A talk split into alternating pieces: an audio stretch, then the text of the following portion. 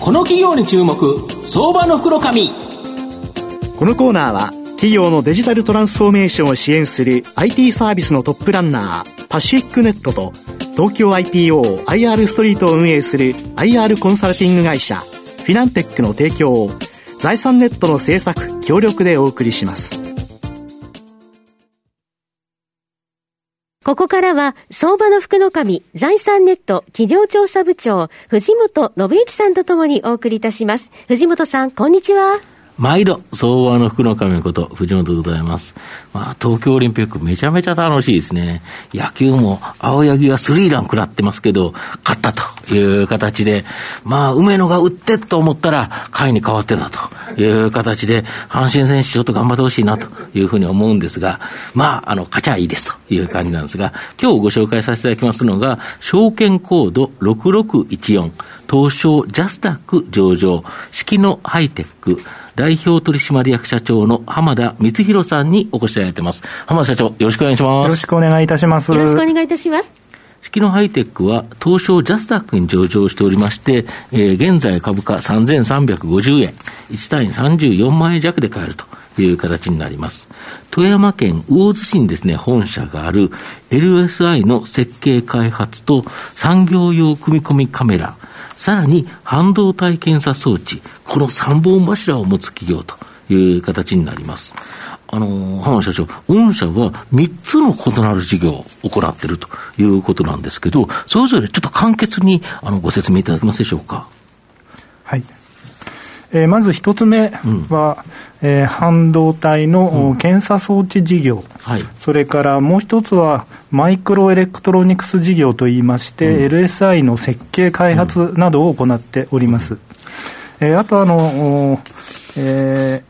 ー、製品開発事業ということで、うんはい、えー、カメラ関係ですね、はいはいはい、産業用組み込みカメラを中心に事業を展開しております。この3つの事業をなるほど、これ3つあることによって、この安定した成長、これは可能になっているということですか、はい、その通りです、うん、まあ、半導体はボラタリティが大きいので、あの売上の振幅が大きいという特徴がありますけれども、ねはい、えー、3つの事業があることによって、どこかが悪くてもどこかでカバーできるというふうに考えています、事業リスクが分散しているというふうにわれわれは認識しております。なるほど、あと御社は日トップの製品、これが数多くあって、この LSI を構成するための部分的な回路情報で、静止画像、これに関わるですね、JPEG-IP コアでは、スマートフォンのおよそ2割に搭載され、トップシェアがあるそうなんですけど、これすごいですね。はい。まあ、JPEG-IP コアはワールドワイドのスマートフォンの約15%から20%ぐらいに搭載されております。はいうん、まあ、世界でもトップシェアと認識をしております。うん、で、大手スマートフォンメーカーは最新技術の開発は行いますが、こういうすでに確立された分野では、そうですね、どこかの会社の技術を採用した方がいいという考え方があり、アプリケーション、まあ、スマートフォンが何かに置き換わるとか、まあ、そういうふうな大きな変動がない限り継続的に採用していただけると考えております。なるほど。あと、コンビニに今 ATM 置いてあるじゃないですか。あれにもカメラついてるんですけど、これではトップシェアということですか？そうですね。コンビニの ATM の産業用組み込みカメラでは、国内コンビニエンスストアに設置されている ATM の約80%で採用されています。よく使いますよね。やっぱコンビニでふっとお金下ろしたりするのに、はい、あれにカメラやっぱりついてて、あれ8割方ということ。は、ほぼほぼ、まあ、5回に4回は、御社のカメラに見られてるということですか？そうですね。あの、あの、まあ、ATM 装置の中に入っていますので、うんうん。うん、あの、顔を撮られるのと、それから手元を撮られるということで、皆さんはカメラの認識はないかもしれませんが、はい、あの当社のカメラは皆さんをあの撮影させていただいているということになると思います。なるほどこれだけど、やっぱりシェアが高いということは、きちっとした収益ある程度上げれるっていう。うん、確かにその通りです。なるほど。で、車載用半導体不足、これ、まあね、ね世界中でもやっぱり、あの、アメリカとか、やはり車が作れないなんていうことで、大きな問題になってたと思うんですが、まあ、半導体関連に非常に注目が集まっていると思います。また、御社の車載用半導体バーンイン検査装置、これでは圧倒的なトップシェア、これどういうものなんですか？まず、バーイン検査という、うん、まあ、検査の方式がありまして、うん、これはあの温度と電圧の負荷をかけることにより、うん、あの初期不良を事前に低減させる方法で、はい、自動車ですとか宇宙防衛、はい、社会インフラ系の企業をはじめとして、多くの企業が用いるスクリーニング試験の中でも初期不良検出に最も有効な試験の一つです。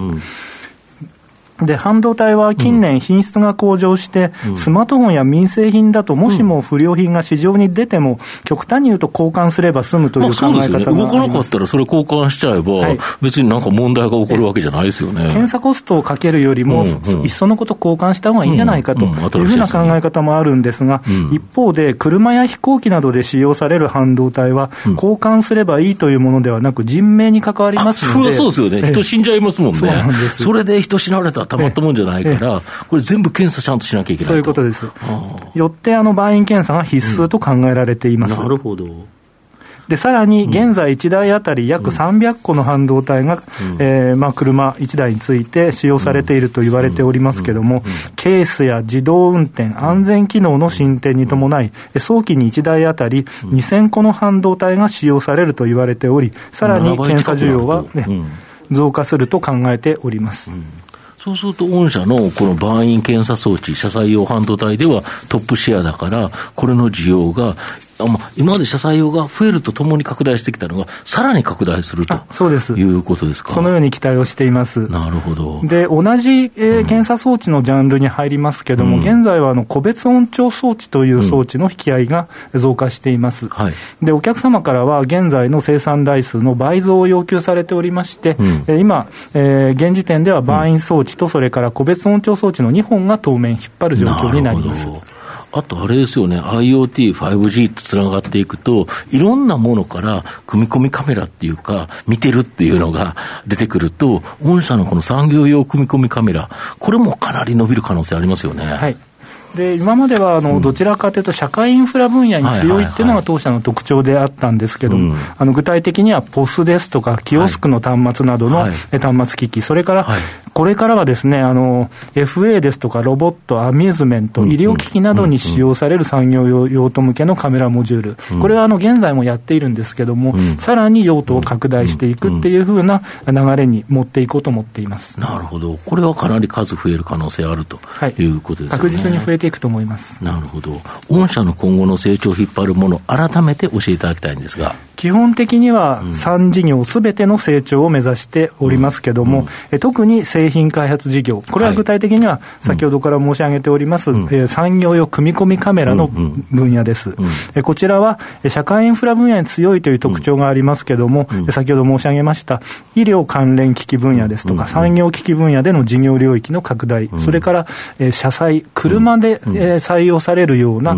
活動を引き続き行っていこうと考えています。でこの事業、御社自体は M&A で獲得されて、後から入れたビジネスですよね。はい、そうです。ね、今後もこういうような、その非常に価値の高い会社であれば、M&A で傘下に収めるような考え方もあるんでしょうか？はいあの積極的にまず M&A に取り組んでいきたいと思っています。うん、例えば大企業で、サイズ感が合わなくて、なかなかあの、え事業化ができないというものであっても、ね、当社ぐらいのサイズの、企業であれば、マーケットのサイズも合わせて、えそれをさらにとんがった、えまあ、技術に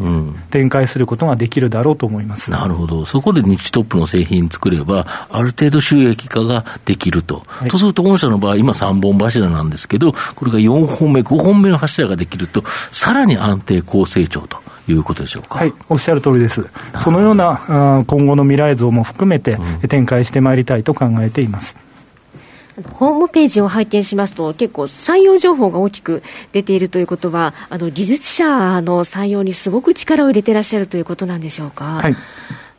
今期あの28名の採用をしようと今計画しておりまして、まあ、現在はまだ、えー、まあ28名、えー、充足の状態にはありませんけれども、年間をかけてですね、あの、技術者の採用をさらに強く進めてまいりまいりたいと考えています。これあれですよね、上場されたっていうのは大きなメリットになってますよね。はい。あの、我々があの上場した一番の目的は、うんうん、えー認知度を上げてですね、うん、あの優秀な技術者を採用するということのために、上場を行いましたので、まあ、人が技術を作り、人がやっぱり会社を育ててくれる、はい、人が重要となると、はい、やっぱり人が入ってもらうには、やっぱり知ってもらわないと、入ってくれないと。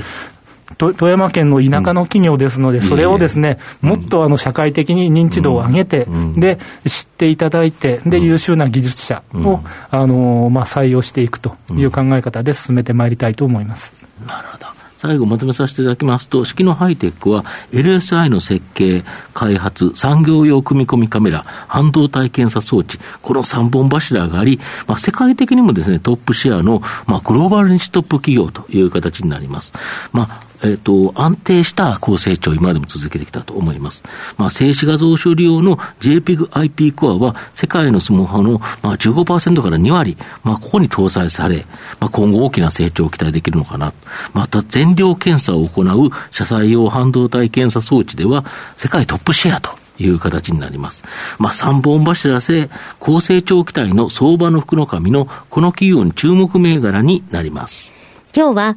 証券コード6614東証ジャスダック上場式のハイテック代表取締役社長の浜田光弘さんにお越しいただきました。浜田さんどうもありがとうございました。ありがとうございました。藤本さん今日もありがとうございました。企業のデジタルトランスフォーメーションを支援する IT サービスのトップランナー東証2部証券コード3021パシフィックネットはパソコンの調達、設定、運用管理からクラウドサービスの導入まで、企業のデジタルトランスフォーメーションをサブスクリプションで支援する信頼のパートナーです。取引実績1万社を超える IT サービス企業、東証2部証券コード3021パシフィックネットにご注目ください。この企業に注目、相場の袋紙。このコーナーは企業のデジタルトランスフォーメーションを支援する IT サービスのトップランナーパシフィックネットと東京 IPOIR ストリートを運営する IR コンサルティング会社フィナンテックの提供を財産ネットの制作協力でお送りしました。